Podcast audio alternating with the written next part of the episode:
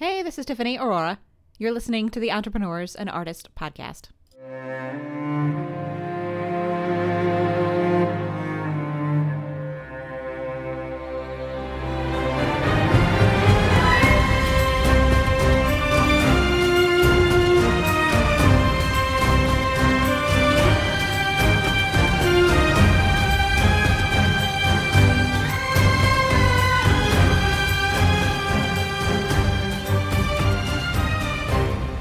Welcome back to this week's episode of the Entrepreneurs and Artist Podcast. Andrew Auseon is joining me today. But hey, listen, before we get into that, if you haven't already followed the podcast on your favorite podcast app, I hope that you will take a second to do so. That's one of the best ways that you can support the show, and you'll get notifications when new episodes drop, which is so convenient. All right, so Andrew Auseon is an author, a writer, and a game developer. His most recent novel is called Spellbinders, the Not So Chosen One. It's a middle grade fantasy novel, and it tells the story of Ben, a 12 year old boy whose parents have recently divorced. He's had to move to a new town, he's feeling kind of lost, and he's just looking for someone to remind him that, hey, he's still special. He's still the hero of his own story. In our conversation, Andy and I talked about intentionally creating space for reader agency inside of a story, how the narratives of books and video games align and differ, leaning into and honoring the things in life that give us energy, creating special memories with your kids, and so much more. I'm delighted to introduce you to the imaginative and insightful Andrew Auseon.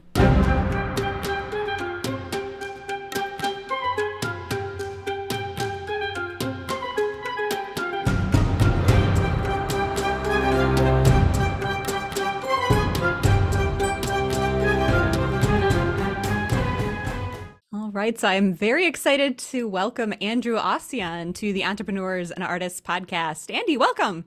Hi, Tiffany. Uh, thank you. It's really exciting to be here. I'm, yeah. I'm glad you asked. So you've got a new book out called Spellbinders, the Not So Chosen One, which is a middle grade fantasy novel. And I picked up a copy sometime in the last few weeks I had a chance to read it and it was it was great, great fun. Um, the characters the characters are just they're so well crafted and I really felt myself very invested in each of them individually. And so I was wondering if we could start by talking a little bit about Ben, who is the main character in Spellbinders. If you could tell us just a little bit about him because I'm wondering where did his character come from? Sort of what was his origin story and why did you decide that you wanted to write a character about Ben? Well, that's an interesting question because I think it might be obvious to people who know me that Ben is very much inspired by by me, by at least a, a prominent facet of my personality and my interests. And just a little overview in the book. So, uh, in Spellbinders, Ben is a character who is in middle school and is going through some family upheaval as his parents separate and uh, he and his mother moved to the suburbs from kind of the big city, which is unnamed, but it's it's a place that he felt very at home and where his life was very exciting, and he had a group of friends and he had an identity there. And he's sort of uprooted and moved out to the suburbs, where of course he gets that kind of teen and preteen ennui, where it's like nothing ever happens here, and you kind of have that that dilemma. Um, that's, that's very real, I think, to a lot of kids of that age. And he has in his mind the idea that if something happened to me, it would prove that I am as important as I believe myself to be. that that I am the hero of my own story, which is something we always uh, we're always sort of told or we, we think about when it comes to stories is that you know every one of us on earth kind of thinks of ourselves as the the key protagonist of of our own like life stories and and uh, he really believes that and he believes that he's kind of destined for greatness um, and feeding into that is this it, it, are, are his interests, which are primarily fandom related. So tabletop board games, video games, films, movies, comics, where he has this vocabulary and this way of looking at the world, where people are kind of sometimes special um, in a way that maybe in the real world it doesn't happen quite as often. And so what happens is that his dream comes true is that one day uh, a mysterious stranger, this young girl, comes up to him and tells him sort of what he's always wanted to hear. Uh, is that he is a, a, very important person. He is this chosen one, and that she is from some other world and has been sent to find him. and that he uh, has a journey and a, an objective in front of him that like everything rests on his shoulders and so he's given this proposition of do you want to leave all this behind which of course he's ready to say yes to so so ben very much uh, echoes a lot of the feelings i had as a young person is that any any moment now someone's going to come up and tell me that this boring life i live is really all just a, it's an illusion and that there's more out there waiting for me. Uh, and that's kind of how i got through all the the minutia and the um, monotony of of growing up when things weren't immediately interesting to me. I would my my imagination would wander and i would start to think of like how could i make this situation more exciting? It would be if something exciting happened and i was whisked away. So he is a lot like me in that regard. Um, and then i also am a huge player of games and I, I work in the video game development space and i've designed pen and paper games since i was very young as a, as a way to, to think creatively. And I think the biggest difference from the Ben character is he is he's a little he can be smug he can be overconfident a little conceited he has more faith in himself i think um, than a situation would really well i get i don't know how to say it exactly but he, he feels very confident in his abilities um, even when he shouldn't be and he grows yeah. into them a little bit but at the very beginning he he's set in his opinions and when he has those opinions and ideas challenged is when he starts to realize that the world very literally does not revolve around him well, and it sets him up so well because he really has such a great growth trajectory over the course of the story because he does start out that way. You're like, yeah, he wants the world to revolve around him. He wants to be right. the hero of the story. He's very confident and he's just going to go with whatever and he's going to be the hero in a, in a sense. And and he is so he is the hero of his own story. I mean, I think that's true, but he mm. definitely he grows up over the course of that. Yeah, and I, I think that arc a fun thing about the story is that we get to tell it in both a very mundane real world the real world circumstances of his life with and his relationship with his mother and his kind of old friends from the life he left behind and his new friends uh, from the adventures in the book. But then there's also sort of this this overarching kind of meta idea that you know as the the main character of a game or whatever you just everything is catered to you everything is done for your benefit. But in real life it's easy to forget that there are people around you that you need to watch out for and be be there for. And the figure in the book is his mother, who is going through so many of her own troubles and just keeping the entire family going. And he is, I wouldn't say he's oblivious to it, but he he definitely does not register to the point that he should. And so he he kind of sees himself as the victim of everything while his mother is struggling. And so them doing that simultaneously as the rest of the kind of epic fantasy story is happening was a, a key part of his character's growth. What drew you to the world of video games initially? Because I mean, you could have. Um, you're, you're clearly a very good storyteller, so you could have gone a great many different ways with your career. Oh, but you, you, you chose you chose you write you you have written I think several novels at this point in mm-hmm. time, and you write for video games. So what what drew you to the video game industry? Um, just a fan, really. It was another avenue in which I could tell stories, and early on, I was I, I definitely grew up during the the explosion in in the pop culture mainstream of video games is like something you have in your house and something that your friends come over and you gather around and i learned right away sort of the the emotional heft and impact that, that certain game stories could have depending on what the intent of the designer was. I mean, there, you know, you kind of have your your arcade games when you're growing up in the 80s, you've got your arcade games. It's a great, it's, it's almost like a like a pub game. You go and you just sort of play pool or whatever, and it's it's a leisure activity, but there's not much, you don't think about it much beyond that. But once designers started trying to tell stories or use the medium to tell new kinds of stories where they could comment on on the interactivity and the idea that there's a player who's coming in as a character and, and, there's these multiple layers that things like books or even film didn't have yet i started to you know have mm-hmm. new emotions from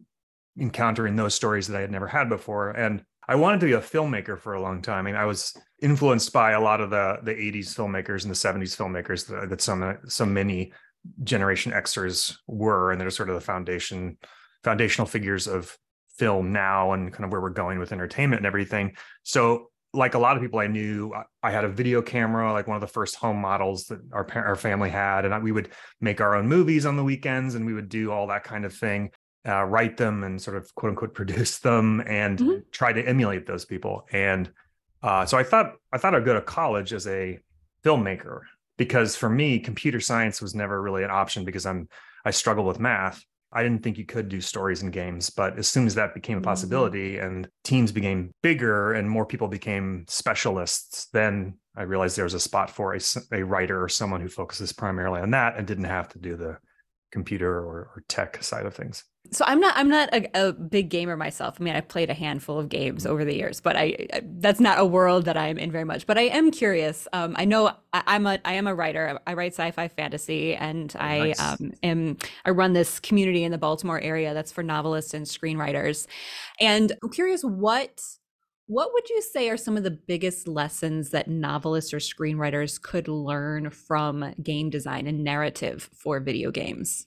One of the key parts of approaching a narrative from a, a like from a game perspective as opposed to a more of a passive, you know, prose perspective is just the it is the interactivity of it. It is the fact Mm. that you are there. There's an, a, a level of attention and engagement that you don't necessarily um, get with prose. I think that there is a magic to books that games can't, you know, Sure. reproduce in the same way that Sure. there's, a, you know, but I think that you're always looking for ways to engage the player and make them feel like they are experiencing or creating the story that's that's taking place in a game. Um, we Mhm. al- we often talk about player agency, and that's kind of a way to talk about giving. You know, if you- if you're telling a story in a game, you don't want it to be just you know cinematics or those clip scenes where it's just you're just watching and pressing a button to advance them. I mean, for a long time that was kind of the, the mode of storytelling for games. And ideally, what you want to do is be able to have the gameplay and the mechanics and the things that you are doing as a player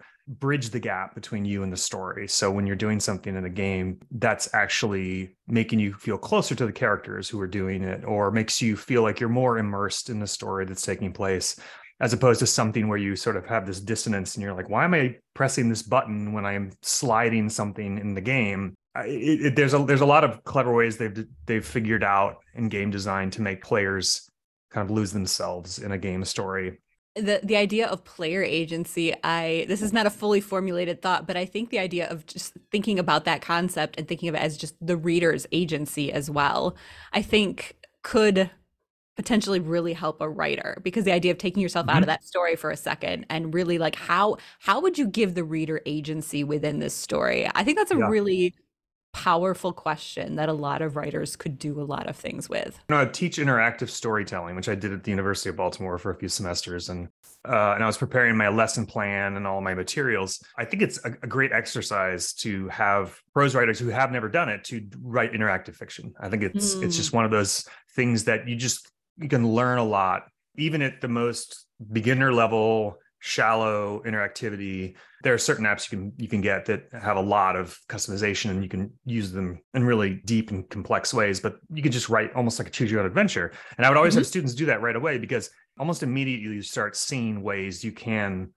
add a little bit of player agency or reader agency in ways that you never would have thought of before. And so I think that is interesting. And there, there, when I think of beta, beta readers and writing groups and things like that, where you have people kind of look at your works in progress. I mean, games is really well known for doing that too, with their Q and and their use, usability teams where you come in and you have people play it and you just, you take notes and you're watching them and they, you know you record it and you play it back and you note everything and then that gives you immediate feedback on what's working and not working. Uh, it's there's not really like a, a comp for reading but you know there's a similar process to it Well, and I love that because even uh, like so many things in life, just being attuned to that and paying attention to it, Yeah. you will probably be surprised at how often the possibility of doing something like that pops up in writing. yeah do you i mean as a writer can i ask you questions Sure. Go for it if you want to. I mean, as a writer, do you do you? I, I know I, I know this is true for actors and game designers and writers, but a lot of people, myself included, don't always like to go back and read what they've written Mhm, after it's sort of like quote unquote done. So mhm. approaching it from a perspective of I'm going to read it as though I'm a reader is is a really interesting, and I think it puts people in a vulnerable place when they're a creator. And I was wondering, Yeah. like, do you do you tend to do that? Do you read your stuff as a reader would read it, or do you can you can you only read it as the person who's writing it because you have to do that too? Yeah, yeah. I mean, for me personally, it's I can do both provided that I'm able to give myself some time and space away Mhm. from it. And I think that that break is really essential for me personally. And then I also have noticed over the years that to be able to read my own writing as a reader, I pretty much get one go. You know, like because once I get into it, once I've read, read it a few times, then all the old stuff comes back Yeah. and then I'm back in the mindset of a writer again. So it's kind of like this small little window, but um, and I have to be like very much in the mindset of it. And I'm with you. It's not it's not very much fun necessarily to go back and read my own stuff as a writer or as a reader, but there is something to it. It's a very different experience, and and I for me that process has definitely opened up moments where I'm like, oh, that part was amazing. Like I almost forgot that I wrote it, and it, and Yeah, on the other yeah. side, that part bored me to tears. I got to rip that out. so it's both. That's interesting. Yeah, I, I was listening to a uh, an interview with a an actor on like a really popular sitcom from years ago who's and I think I think this is common too. It's where it's they know so little about their own work at this point because years have passed and they were they were in the zone when they were making it. So, you know, they go in, they hit their beats, they do their lines, they are as funny or as, you know, whatever dramatic, whatever they need to be. And then 10 years later, people on the internet are obsessed with it and they ask them questions about it. And they, I don't remember that. Like I just was doing my job that day. You know, I had, I was going through a divorce. I was, you know, car payments or something. And I just find that interesting because that's, I think that's the same way with a lot of writers I know too, is they go and they do events and people ask them a question about a book and, you know, it's not completely true, but I do think it's interesting because we have, we have to move on Yeah. sometimes to, to Very keep much. that distance. Like you said, to keep that distance, to keep that, those fresh eyes to do new stuff. I, I have a very vivid memory of getting my first published book in my hands and I was at my at the office where I was working my job and I went for a walk for lunch and I was reading the book which I hadn't read in months at this point because it had gone through Mhm. production and I remember reading parts of it and I kind of paused and stopped in my walk and I thought okay that's pretty good that was pretty good as in like my Nice. worst fear was that I was going to read it and just be like this is as bad as I remember oh, no. so being able to just be like, okay, okay, that's I, I'm I'm okay with that. It's out in the world, and I can't change it anymore. But at least Yeah. it wasn't a complete disaster, which is you know Yeah. the- Yeah, I do know some reader or some writers who just absolutely cannot will not touch their stuff once it's done. Once it's done, it's done. Yeah. Like let me forget about it. And what's next? on. Next. Yeah. What's next? Yeah. Yeah. But I am curious. So, I mean, we've talked a little bit about like editing and the feedback process and beta readers and whatnot. What does your editing process look like in terms of getting feedback on works in progress? And I- and I Mhm. ask this because I don't I don't necessarily think there's like any sort of right or wrong answer, but I see r- writers go all different which ways with this. And some people, you know, they have a huge selection of people and they get they get feedback just on a continual basis. They're very mm. specific about what they want. Like I want feedback on this. I want feedback on what you felt about this. I want line edits, you know. And others are very open. They, you know, they just like tell me anything at all that you want you want to to give me in terms of feedback and reflection back about what you felt about the story. So what does your your editing process look like when you're developing a new manuscript? It's interesting because I wish I had more of a, a working writers group. It's always something I've sort of dreamed of in my ideal workspace would be that I have this, you know, wine and cheese writers group that we meet together and we laugh and we, you know, only talk about writing about a third of the time. The rest is gossip. And and um, I just I maybe it sounds kind of pathetic, but I don't have much of a social life beyond sort of my family. My my extended family is very very local and very large and and very boisterous or energetic and involved in each other's lives in a really good way. And like they they are our whole war, our whole world as a family. So be with that, the day job and then the writing stuff, like I don't, there's not a ton of time to like kind of have this this network of people, even if I wanted it. But I do rely on a handful of people. Unfortunately, it's not something where I have like a rolling process where, you know, I'm, I'm sending out new versions. I usually go, I usually start with really rough, a really rough idea of what I want to do. I'll, I'll bang out a very detailed outline just to just to make it have log, make logical sense in my head. But it is almost more of an exercise than it is a document that plays any part in anything. Like a long time ago, I got rid of the idea of using an outline to write because I was so stressed about trying to hit the beats of the outline that, like, sitting down and saying, okay, in this chapter, I have to do this, do these three things, these three bullet points was like more stressful than just sitting down and writing something that I felt like writing in that moment. And I know that a lot of times writing is work and it's doing what you like forcing yourself to do what you don't really feel like doing. but I got rid of that. But I do write an outline just to kind of put myself in the headspace of, oh, okay, I can see the start and the end and like where this could be a book. And then I I, I write the book, and it takes a long time to write the first draft. And the first draft is me figuring out what I'm writing the book about. And it's it really is just an exercise in building, uh, or like I hate the word content, but it's like content generation and and figuring out ideas. And then that usually goes to a couple key readers who then help me figure out what I'm trying to say. And so the second draft is like let the delta is huge from the first to the second because then I'm like, okay, now I know that this book is about X. I'm going to sit down to write a book about X as opposed to the first one, which is exploration. Super uh, inefficient and time consuming. And I would love to. I, I hear these these kind of urban myths, these urban legends, and like out in the ether of authors who like sit down and write a book and it's like they change like a couple words at, you know at the editor and then it goes out the door. And i'm like i don't know how I, I, have yet to meet any of those people in real life but I, yes i've heard those myths as well. Yeah yeah I, I haven't either. Every single person i meet in real life is like this is a messy ugly like me in tears on the floor for months at a time process but then there there's like i don't know if it's like a, a different generation or like people who didn't have the ability to cut and paste and mm. like how to do it right the first time because otherwise how do you revise a book on a typewriter i, I have no idea how people did that but okay but it's interesting what you mentioned you mentioned efficiency and and what energizes you and I think those are important things because I so I actually have a process I think that's somewhat similar to yours. I know a lot of writers who work from an outline. I will write the first draft first and then write an outline, which is super yes. weird. But that's yeah. that's how I do because I think it's similar to you. I know I know part of the story that I'm telling, but sometimes I haven't quite figured out all the subplots and everything else. So that mm-hmm. first that first draft is the same yeah. sort of exploration. And you can write multiple outlines just yes. to kind of like of course solidify those things after you make some realizations, right? Yeah, yeah. Um, and I agree with you. And I have had the same struggle that it's incredibly inefficient. However, I do find it to be much more energizing.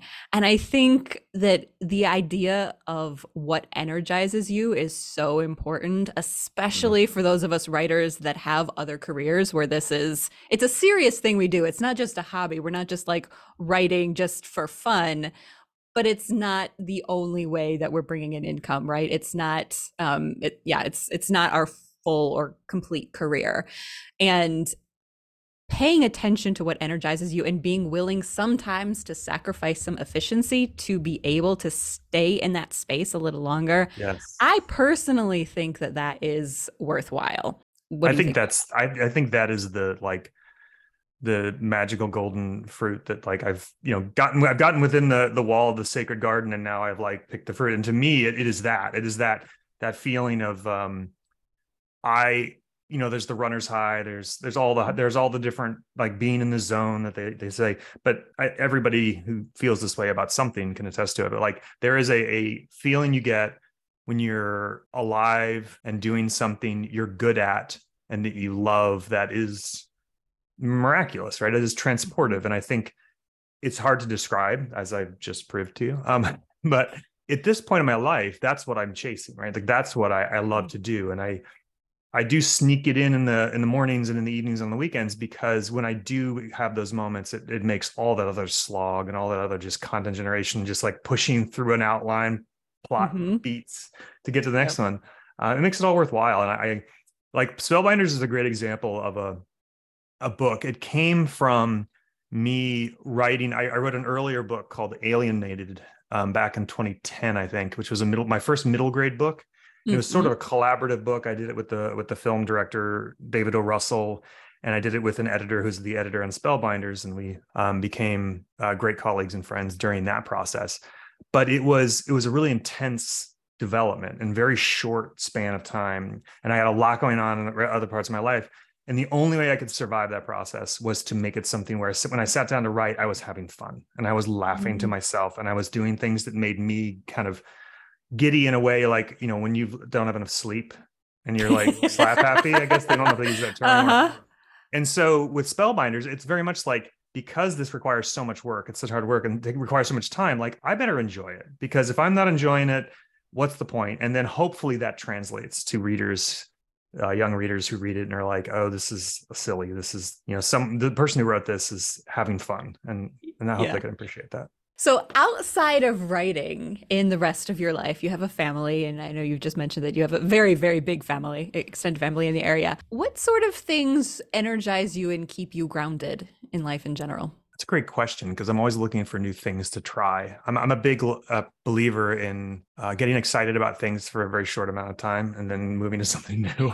Well, novelty is important. We need some. Novelty, yeah, that's a great way. I'm, I'm a pursuer of novelty. Um, yeah, I go into these, I go into these sort of obsessive periods where I like research something and like want to try something, and I mean that's something I enjoy doing because I get to learn a lot and try things, and it, and it can vary from you know sports hobbies to technology to foreign language stuff like that. But for me, the things that keep me keeps me most grounded is it's games. It's kind of predictable in that way. Like I work in video games, but I collect and I love to play and and sort of teach and think about board games quite a bit because I don't know. There's just something about a good instruction manual that I really get excited about. um, that was not at all what I was expecting you to say, which is kind of. I know. Well, I, I, I mean, I love the outdoors. We don't get outdoors nearly enough. Uh, we spend two weeks at the beach uh, down in the Outer Banks every year, and um, you know, the ocean is something that I just I wish I could be next to. Uh, I love traveling. I love traveling quite a bit, um, and we're always looking to try and do more as our children get older. But yeah, games are the things that I find myself taking a break creatively from writing stories in that format, in a linear format, and thinking about how I can replicate experiences or tell stories or um, come up with interesting mechanics. And I'll, I'll, prototype them sometimes. You know, I'll, I'll build them out in pen and paper or I'll just kind of find out what other people are doing and learn about sort of what, what's going on in that space because it's it's popular again now. It's one of the unconquered parts of games and storytelling that I haven't really looked into as far as publishing goes. So, so there's some, it sounds like there's some opportunity for you to even just challenge yourself by going down that path a little bit. Yeah, yeah. Uh, I have to say the thing I'm most excited about now, the, the thing that gives me kind of a daily joy is doing events for spellbinders and kind of getting out mm. and meeting young readers and i love to read the book aloud i love to do q and a's with with people who are you know i'm talking people as in like smaller diminutive younger people uh, who have incredible questions uh, yeah. about the writing process. And I mean, it's similar questions to the ones you're asking me now. And and they are people who love books as much as I do, and maybe have just just discovered that love, which is such a wonderful place to be. And some of them are storytellers too, and are trying to learn what they can. And I remember being there so well. How do you prepare for these events where you go out and talk about the book? Because I think writers who have published books, I'm sure, know this, but for people who are maybe not writers, for listeners who are not writers, there's a certain grind to promotion of any sort of artistic endeavor right? Be it a book whether it's uh, any new art a new business. There's just there's a part of it that's just grueling. It's what you sign up for right? Like when you're ready to promote something you just got to show up and you you got to give it in front of people. And sometimes you know there might be 50 people in the room and people are really excited to be there. And other times right. you show up and one or two people show up and maybe they didn't even mean to be there but they sort of like accidentally found their way there. And that's just part of the process right? So how do you how do you mm-hmm. prepare and how how do you prepare for you know a book signing or other events that you go out and do with kids? Like, how do you prepare and make the most of it? I guess. That's an interesting question because I'm just starting to figure it out. There was a, there was kind of a, a meme going around on, or at least stories going around on social media, like a month or so ago, of people posting pictures of their empty book events where mm. you know mm. it's kind of a rite of passage where people are posting oh uh, it happened to me now like here i am and it's them you know giving like a, a happy enthusiastic thumbs up in front of an empty podium or whatever and I, and I definitely have had those happen but publicity and events are something i did not do. So I, I published four previous novels. It was they were back in 2005 2000 maybe 8 9 and 2 and 10 and the world is so different back then. It's incredible to mm. think about how how it's changed so dramatically in such a short time with technology and with the internet and social media. And i you know like so many authors i had no interest in that. I have no interest in that. And i think but those books it it, it was even more so because i was working a full-time job. I had two young kids, like really like babies, and I didn't have a lot of bandwidth for it. And then the, the books themselves weren't ones I was super excited to talk about. I mean, I was excited that I wrote them. I, hmm. I, I loved the the stories that I told, but there's something about Spellbinders that just feel it's just more exuberant. It's more energetic. It's sillier. Uh, I love these characters with all their goofball flaws, and it's more fun to read and talk about. And and, and so to me going to an event is i'm much more enthusiastic about getting ready for that. And and usually i plan to do a little bit of reading. I always like to do q&a especially giving like i said before giving younger people a prominent part of that. And then i like to do a conversation with uh, segments too where i get to talk to another author or someone who's read the book and has questions about aspects okay. of it and how i developed it. So um, i'm still kind of practicing learning what i like best. Yep. i'm doing a, a thing this coming weekend and with a couple stops in Ohio and Kentucky and Indiana. And I'm going to do a different thing at each one and we'll see how it goes. Did you plan to make this book goofier, Spellbinders? Or did, did it like, like, were you thinking of it from an aspect of like, this would just be more fun to go and talk about? Like, I need to do something that I would be a little bit more excited to go out and talk about publicly? Or is that just sort of a, a byproduct of just it just sort of happened? I think it's a, I think it's a byproduct and it's something that is true to me. Um, hmm, interesting. There was Say definitely something. Well, I mean, when you're in your, you know, when you're in your late twenties and early thirties, I was, I was trying to prove something. I was trying to mm. um, write books that were more serious and that were tackling like big T topics and things like that. I was writing young adult primarily, and there was definitely like a boom, a boom of those books. Then that was when it kind of yep. became what it currently is with with books by John Green and Stephenie Meyer, and all these books came out in like 2005, 2006, and mm-hmm. it became a huge segment of the publishing world. And a lot of those were kind of these very self-serious, very dramatic teen stories, and so I was part of that, and it didn't. It felt more like I had I had layers between me and and what I was doing. You know, they were all true in their own way, but this just feels more like who I am. Um, okay. Um, I'm always a little bit silly. I'm always I'm always trying to find a joke in something, and it's how I cope. So I, I knew I wanted to do something fun and funny. And I, I, knew I wanted to do something. The cool thing about Spellbinders too is that it's illustrated. To answer one of your questions from before, I think one of the reasons I got into games too was because I uh, I adore and I'm obsessed with artists, visual artists. Okay. Uh, because it's something that my brother can do it my mother can do it i have no artistic skill when it comes to visual art so i just i love watching artists make things and i always have wanted to see something i wrote get made by somebody who's an incredible mm. artist whether it's 3D digital art or a painting or you know a video game level. So seeing that stuff when I first got into games, seeing that stuff like come to life was just like my dream come true. So getting a book illustrated was was a huge a moment for me. And so spellbinders and having somebody who could bring that silliness to life and that those kinds of big bold imaginative worlds was was amazing so yeah i did i did kind of know at this stage in my career that i wanted to be more just kind of me on the page yeah, the illustrations in your book, I'm glad you brought those up because they were really fun. It, it, reminded me a little bit of like a video game feel, just in terms of the way that you laid out all these character cards as you were going. Yeah, yeah, yeah. I knew story. I wanted to do that from the very beginning. I, I pitched that. I pitched that idea, the, the, that kind of the format idea back in like 2012. It was very different, very different kind of book, but it had the same idea of where it was, it was a character who saw the world through this lens of games, and it you reproduce design elements of like a a game manual in a, mm-hmm. a, fiction book. So I mean, not, it's not revolutionary or anything. I mean, it's something that people do all the time. There are plenty of books that do that, but for me, it was a, a nice way to make the Ben character come alive. There's there is something about visual art that just is it's different. It, it activates a different part of your brain than words do, I think. Yeah, totally. So I want to ask you a little bit about sort of the systems that you have in place that wrestle with this tension of input and output. And um, I'll explain a little bit of what I mean by that. But I think so. I think that artists who are able to develop and sustain a practice over the course of time, they they sort of put in place some guardrails isn't really the right word, but they put in place some systems that help them make sure they're continuing to produce content, right, on some sort of a regular basis, whatever that looks like. Sometimes there's mm-hmm. breaks, sometimes it's a daily thing. Um, but they have some sort of system that helps them continue to make new art. But then there's also this process of needing to make sure that you're getting enough input, like new ideas, right? Because I'm sort of of the camp where I don't know if there's really anything original in the world, but part of the joy of art is maybe in original combinations, right? Of like bringing something to life in a way that just feels new for the audience or feels new for the reader. And so I'm just wondering if you could talk to us a little bit about like what does that look like for you? Um like some people have said they develop like in terms of like output in the way that they they keep um like a sustainable practice. They'll say things like you know, I always stop when I know what the next sentence is going to be, or I stop, you know, before the end of the chapter so that I have like a little bit of a, a runway where I'm like, at least I can sit down and I know immediately I can start and that that start doesn't feel so hard. So what what does what does that look like for you in terms of your process of developing your your books or writing your books?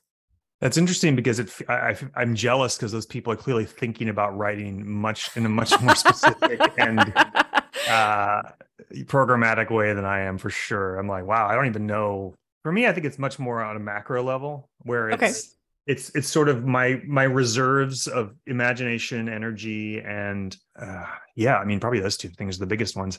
Mm-hmm. It, it's also an interesting balance, balancing act because since I do work in a like a highly creative space in the same role as I do as a writer or books, it's balancing that as well and making sure that I'm not like shortchanging either one of those two versions of myself and kind of having this mm. this balance between uh, the two sides of myself. I get that question a lot from colleagues in the game business. Is like, how do you how do you manage that um, yeah. when you do it all day and you come home? And for me, the the quick answer to that question is just when I write, I write for me, like exclusively. And when I when I work mm. on in games, I'm actually there because it's a collaborative environment. Like I, I work in games because I love to work with other artists, for example, creative people, and they're just the most creative people I, have ever met and know. So, yeah. Um, but to your other, but to your bigger question, I definitely love to to look forward and to do new things. An anecdote would be when I finished my first book, Funny Little Monkey, in 2005. It had gone through a long period of revisions and, iter- and iteration, and um, you know, in the process of publishing that book, I met my first editor and met my first agent and all had all that stuff happen. And when I was done with it, I was sick of it.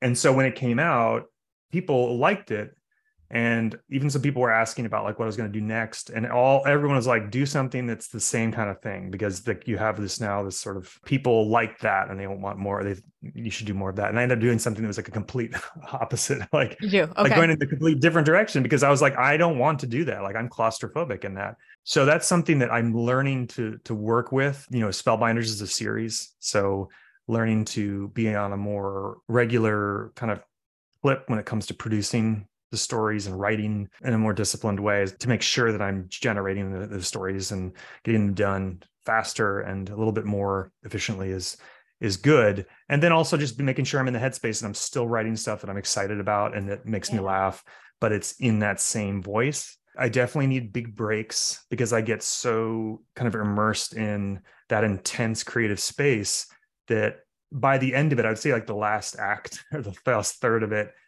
it's it is you you are doing you're in auto processing. Like there's no i'm thinking about it all day every day. I'm distracted completely from everything else that's going on around me. And all i want to do is is work on it. And i when i work on it i come out of it and i and i think to myself i don't even know what i was doing. It's it's kind of amazing. It really it's a kind of a magic trick. And i, I don't I don't know if it's good or bad, but we described earlier like the, the exploration first phase, second phase is phase is a lot more deliberate work uh, targeted work and the third phase is just like finishing. And by when i'm done with that i usually take a lot of time off. Like i don't always yeah. write every day. Like that's something that's mm-hmm. because it i have to know what i'm doing to sit down and write and if i'm not compelled to do it. Um, so i definitely give myself space in between and not feeling guilty about it. I even though i've described my process as inefficient and kind of gross i i've come to terms with it, it yeah. it's the way i do it. So I, you know, I go through all the all the different stages and and let it happen. Yeah, I mean, those are the those are the big things. I don't get as granular as sort of each session doing one thing or you know sure. another thing in particular. What do you do in those moments where you do notice that you are in the middle of something and you're just not having fun with it? Get angry. I I um, a very honest answer.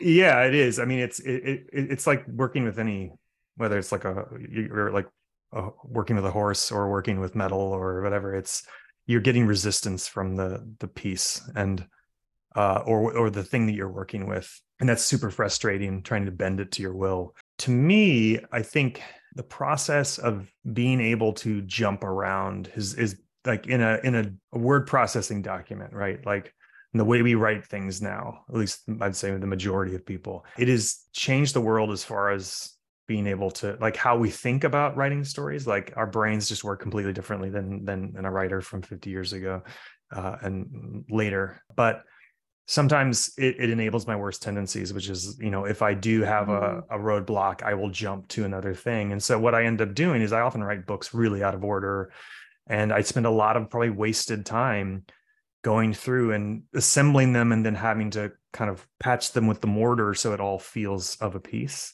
and i don't think that's uncommon at all but it does mean that instead of bashing my head against a brick wall until i come come up with some miraculous solution, I'll, I'll, jump to another part and then I'll get bored in two seconds and jump to another part. And some of that's a little bit of um, neurodivergence, but then also some of that is also because we now can do those things and we've created a behavior to uh, kind of like an easy way out. And but I do think it does. I think it comes back around. It's not like an easy solution because it comes back around in the form of like now I have to go through and patch all this together, make it cohesive, and and that that's a huge amount of time. I mean, I'm probably speaking your language. I mean, you probably you're probably like Oh yeah. Yeah. yeah. Oh, for sure, for sure you are. But I'm I'm always curious because I I find like a mix. I I feel like the majority of writers that I know are, are similar to you, and I think I I would say probably 80 85% of the time I do the exact same thing. Every now and again I will either just take a break where I'm just like, this is not, I, I just gotta like, you know, go for a walk or something. Like this yeah, is just yeah, not yeah. gonna happen today. Or I will sit down and just like force myself to wrestle with it, which has, you know, it has a variety of results. Sometimes I'm like, oh, that was a really good idea. I just needed to force myself. And other times I end up, I think, blowing it up and I'm like, this is so much worse than what I started with. Can I need to go back? Yeah, but you, you needed to blow it up before you could go back, right? Like that's that's sort of the lesson you learn, right? Yeah. Yeah. The it's it's interesting hearing you talk about having to just walk away. I think that the, one of the things that occurs in our family a lot, especially in that last third of the process, is my wife asking me, "Oh, like how much longer do you think?" And and doing it only for my only for either a, a logistical reason or because she's trying to sort of cheerlead me through the last really hard parts. Sure. And she'll and I'll say, "Oh, you know, an hour or you know a half a day and it always ends up being five or six times longer and then even then i'm not done and then she'll ask me and it gets to the point where there are moments when i will have to just be like i it's not happening. I gotta get up and go. Like it's i can't pretend it's going to happen in the next 30 minutes. I need to so yeah. i definitely do do that and i do wrestle with stuff until it gets to a point where i get something down and i feel like okay i did something and i'll come back to it tomorrow and either throw it out or realize it was a piece of beautiful gold. Yeah, yeah, yeah. There's there's always this tension. I feel like in terms of like how much how much do you force yourself through? You know, in terms of like just having a discipline where you're just like, I will do this regardless of what the outcome is, versus how much do you sometimes say, you know what, it's just not going to happen today. And yeah, it's everybody answers that a little bit differently, but I think it's it's a question that's always worth asking. It's worth asking, and I think it's an incredible question to ask, especially if people like us who there's no reason we need to be doing this. right? Yeah. This is something we're yeah, that's choosing to do. Right. We're choosing right. to do it. And we're like, gotta figure this out. And they're like, just get up and leave. And you're like, no, but I'm gonna force my way through it. They're like, you don't even need to be doing this. Like, this isn't even your job or whatever. Right. But for some reason, you just have to figure it out. And then you do that hundreds of times over the years. It's yeah, it's such a fascinating thing. It's this, it's this weird internal drive, which actually reminds me of um an Anne Lamott quote that is I'm I'm not gonna get it verbatim, but it's something about being a writer is being in the business of coming into full consciousness. Mm. It's hmm. about asking yourself, am I willing to become fully alive? Mm. And I, I, don't know if that resonates with you or not, but that's that's something that I think about sometimes. It's like because there are you know those moments where you write something and they're they're not the majority of moments at least for me by far they're not the majority of moments but those moments where you write something where you're just like that encapsulates like the world as i see it life mm. as i have lived it experience as i have observed it like it's right there. But those moments are few and far between but it's like those you're striving for those moments and yeah it's like in some form of enlightenment right? You have to yeah. get through all of that uh all that labor and you never know when it's going to strike but it's usually when you least expect it. I it is interesting too because it's you know in the end what we are physically doing and sort of is sitting at a computer or you know a type typewriter on pen and paper and you are you're not living in the same way that you would think of like oh i'm i'm living right it's mm. i'm i'm sort of like vicariously or or i'm commenting on something that's that's outside of myself right now and this it's a very internal kind of discovery that you're making you asked before about inputs and outputs and you know, I, I struggle with that a lot because so much of our time is spent attached to our implements. And all I want to do in my life now is to try to live more and try and Mm. especially after the, the pandemic and all you know sort of being on computers all the time and being in our homes a lot of the time is like I Mhm. want to go out and I want to gather all these sensations. I want to gather these experiences as much as I can now, while at the same time affording myself the time and the the headspace to then write about them. So I do think there's a you know I worry about and I know that I shouldn't because they are you know doing just fine. But a lot a lot of the writers who sort of like write primarily from a place of like pump out work and it's and it's there's you know like they don't do a lot of kind of going outside of their, their own space and sort of you know doing that kind of in a traditional living you know but at the same time that's that's defined how we define it You have two kids, is that right? yes Two. How how has being a father changed the way that you tell stories? this might be something that a lot of parents a lot of parents who are writers tried this might be something that they, they tried to do as well. I, I wonder if it is but it's something i definitely tried to do is when i had kids at certain ages i was like i'm going to write something for those kids. I'm mm-hmm. going to like you know if i if i write x genre or style i'm going to i'm going to take a break and try and write for a picture book or do something else because i want my kid to experience what i you know what i love and what i do. I always make the joke that i kind of ended up writing the books my kids would like finally and now they're both like you know college and stuff like that. So it's it, it's it's like it took me their entire childhood to write the children's book that they would never want to read. But i think that the cool thing one of the cool things about having a kid is you end up reading a lot to them or you should if you don't. And so you are you are exposed to and in some cases maybe like kind of re-exposed to the bot like to this immense canon of of books from picture books up to chapter books middle grade books and and YA and and you just kind of rediscover it if you if you're not familiar with it or if you were when you were young and just see how much stuff is out there that's incredible. And you get to take you get to participate in it with your kids. Um, it's something that you know from when they're very little and you're reading them picture books to when they're older and you're you're kind of talking about a book that you read once that they are now reading and kind of sharing those moments together it, like so many things as a, as a parent you are uh, engaging with the world in in a way that allows you to see it again, kind of for, for and with new eyes, fresh eyes. So that's great, I think, from a literary perspective. And then one thing that we as a family rediscovered was reading aloud, um, Mm. because we did that with our kids. You know, from the very beginning, it was always something we did. Um, but we continue to do it now, and our kids now read to us, and we read like family Really? reading nights.